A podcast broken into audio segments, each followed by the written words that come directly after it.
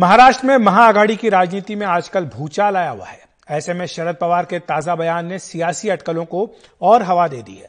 महाआघाड़ी को लेकर शरद पवार ने कहा कि हम साथ काम करें, ये इच्छा है। लेकिन इच्छा से क्या होता है? चुनाव के वक्त कई मुद्दे होते हैं तो इसको लेकर अभी क्या कह सकते हैं? उनका यह बयान आते ही महाराष्ट्र के मुख्यमंत्री एकनाथ शिंदे ने कहा कि शरद पवार एक अनुभवी नेता हैं, इसलिए उनकी बातों को गंभीरता से लेने की ज़रूरत है। हालाँकि बाद में शरद पवार ने ऑफ़ द कैमरा अपने बयान पर सफ़ाई देते हुए कहा कि उनके बयान का गलत मतलब निकाला गया। उन्होंने साफ़ किया कि अघाड़ी में एकता बनी रहे, ये सबकी इच्छा है, लेकिन अभी तक सीटों के बंटवारे पर चर्चा नहीं हुई है। नाही एकत्र आघाडी आहे एकत्र काम करायची इच्छा आहे पण नेहमी जागांचं त्याच्यात काही इश्यू आहेत का नाही ते अजून केलंच नाही. ते कसं सांगता येईल? तो क्या उठापटक चल रही है? एनसीपी को लेकर तमाम तरह की अटकलें भी इन दिनों हैं। हमारे साथ चर्चा करने के लिए राहुल लोंडे जी हैं, प्रवक्ता शिवसेना के। ब्रिजमोहन श्रीवास्तव जी हैं, एनसीपी के प्रवक्ता, साथ ही विजय चोरमारे साहब हैं, वरिष्ठ पत्रकार आप तीनों का बहुत बहुत स्वागत है एनडीटीवी इंडिया पर। ब्रिजमोहन जी, सबसे पहले आपके पास ही आना चाहेंगे। पहले पवार साहब का बयान आया, उसके बाद उन्होंने स्पष्ट किया, लेकिन फिर भी उठापटक तो शुरू हो गई। अखिलेश जी, उठापटक से मैं नहीं समझ पाया, लेकिन मैं आदरणीय शरद पवार जी के बयान के बारे में स्पष्ट कर दूँ कि कट पेस्ट वाला काम चल रहा है। एक ये जो बात थी ये बात चल रही थी कर्नाटक के चुनाव को लेकर जिसमें भारतीय जनता पार्टी के बहुत से वरिष्ठ नेता जिसमें कि पूर्व मुख्यमंत्री भी हैं वर्तमान मंत्री भी हैं एमएलए हैं एमएलसी हैं इन सारे लोगों ने पार्टियाँ भारतीय जनता पार्टी से त्याग पत्र देके पार्टी से अलग हटकर और दीगर पार्टियों से चुनाव लड़ लड़ रहे हैं इस सिलेक्शन तो मुद्दा जो था वो इस इस संदर्भ में था कि आज जो आदमी जहाँ है वो कल कहाँ होगा मालूम नहीं। तो उसको जोड़ दिया महाविकास अगाड़ी से। देखिए मैं स्पष्ट करना चाहता हूँ कि आदरणीय शरद पवार ही इस महाविकास अगाड़ी के आर्किटेक्ट है। उनके ही उन्हीं के प्रयासों से महाविकास अगाड़ी का गठन हुआ। जी।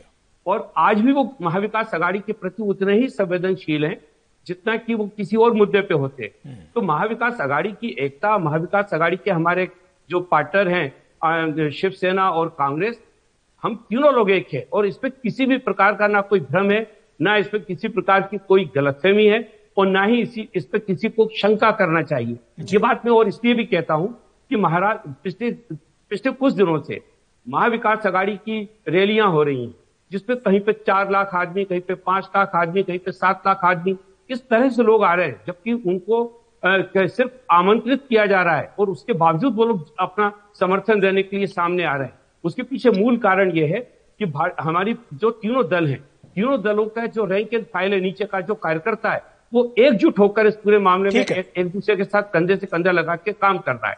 तो मैं सोचता हूँ आदरणीय शरद पवार जी के बयान को बिल्कुल जो उस, उसका उन्होंने कहा भी इस बात को उन्होंने बाद में स्पष्टीकरण भी स्पष्ट भी किया उसको।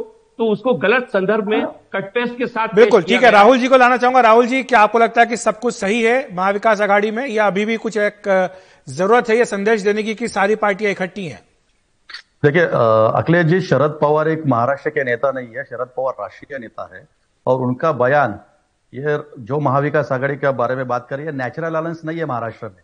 नेचुरल अलायंस महाराष्ट्र में जो बाला साहब ठाकरे प्रमोद महाजन गोपीनाथ मुंडे जी इन्होंने जो स्थापित की थी वो शिवसेना भाजपा नेचुरल अलायंस है। और ये जो बाला साहब ठाकरे जी ने अपने पूरे जीवन में कांग्रेस के विचारों का विरोध किया राष्ट्रवादी विचारों का विरोध किया बाला साहब जाते वक्त भी ये कह रहे थे कि मेरी पार्टी की मैं कांग्रेस होने नहीं दूँगा मतलब ये नेचुरल अलायंस नहीं है हम्म। ये जो पवार साहब ने जो बयान किया है कि कुछ मैं आपको बताना चाहता हूँ कि महाराष्ट्र की राजनीति में कुछ अलबेल नहीं है महाविकास आघाड़ी में कुछ अलबेल नहीं है क्योंकि शिवसेना जो अभी हमारे पास है जो बाला साहब ठाकरे की शिवसेना एक नाथ शिंदे साहब आके लेके जा रहे लेकिन जो अभी ठाकरे गुट है वो ठाकरे गुट या रहने दो या शरद पवार रहने दो या कांग्रेस रहने दो ये एक साथ नहीं है क्योंकि नेचुरल अलायंस नहीं है। ये सबकी विचारधारा अलग है। अभी जो श्रीवास्तव बता रहे थे कि महाराष्ट्र में महाविकास आघाड़ी की वज्रमोट की सभा हो रही है। लेकिन नागपुर में उद्धव ठाकरे जी के भाषण पे कार्यकर्ता निकल रहे थे। कल जलगांव में सभा थी। जलगांव के सभा में बहुत हज़ारों कुर्सियाँ खाली थी। मतलब ये सामने आया है कि उद्धव ठाकरे जी का बयान अलग रहता है, पवार साहब का अलग रहता है। और यही नहीं है। जो राष्ट्रवादी कांग्रेस के महाराष्ट्र के कद्दावर नेता है अजित पवार वो पिछले छह महीने से क्या कर रहे हैं? पूरा देश देख रहा है। नागपुर पे सभा में उनको बोला नहीं दिया गया। लेकिन कई बार खंडन भी हो चुका है उस खबर का। कहते हैं राहुल जी कई बार खंडन भी हो गया। कि हुई संजय राउत। संजय राउत कौन है? मतलब संजय राउत एक ठाकरे उठ के बड़े नेता है। रोज सुबह नौ बजे प्रेस कॉन्फ्रेंस लेते हैं। संजय राउत बोलते हैं खाली मैं शरद पवार की सुनूँगा। लेकिन शरद पवार के जो भतीजे जो कद्दावर नेता राष्ट्रवादी कांग्रेस के महाराष्ट्र के वो ज़ाहिर स्वरूप ज़ाहिर बोलते हैं कि संजय राउत कौन है? मतलब ये पता चल गया है कि कुछ अलबेल नहीं है ठीक है। और पवार साहब को भी पता चल गया है कि बिल्कुल मैं विजय जी बुलाना चाहूँगा। विजय जी आपने सुना दोनों ही पक्षों को आपको क्या लग रहा है? क्या सब कुछ ठीक है महाविकास आघाड़ी में? या शरद पवार की जो बातें हैं वो उनके मतलब भी कुछ और गहरे हैं जो आने वाले वक्त का। इशारा कर रहे हैं? अखिलेश जी आज की परिस्थिति में शरद पवार साहब जो भी कुछ स्टेटमेंट करेंगे उसके बारे में चर्चा होनी होती ज़रूर होगी।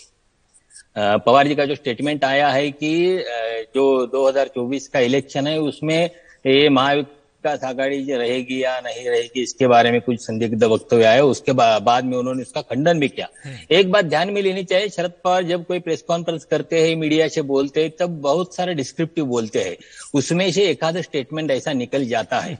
दूसरी बात जो शरद पवार के स्टेटमेंट की है कि कुछ भी हो सकता है तो ये देखिए इससे पहले 2019 का जो इलेक्शन था इलेक्शन कांग्रेस और राष्ट्रवादी दोनों पार्टी एक साथ लड़ी थी हम्म। अब उसमें शिवसेना आई है।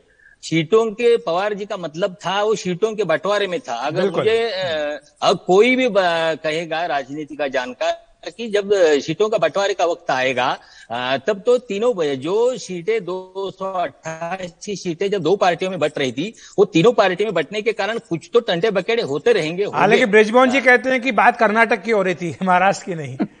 नहीं नहीं अगर महाराष्ट्र होगी तो ये तो होगा।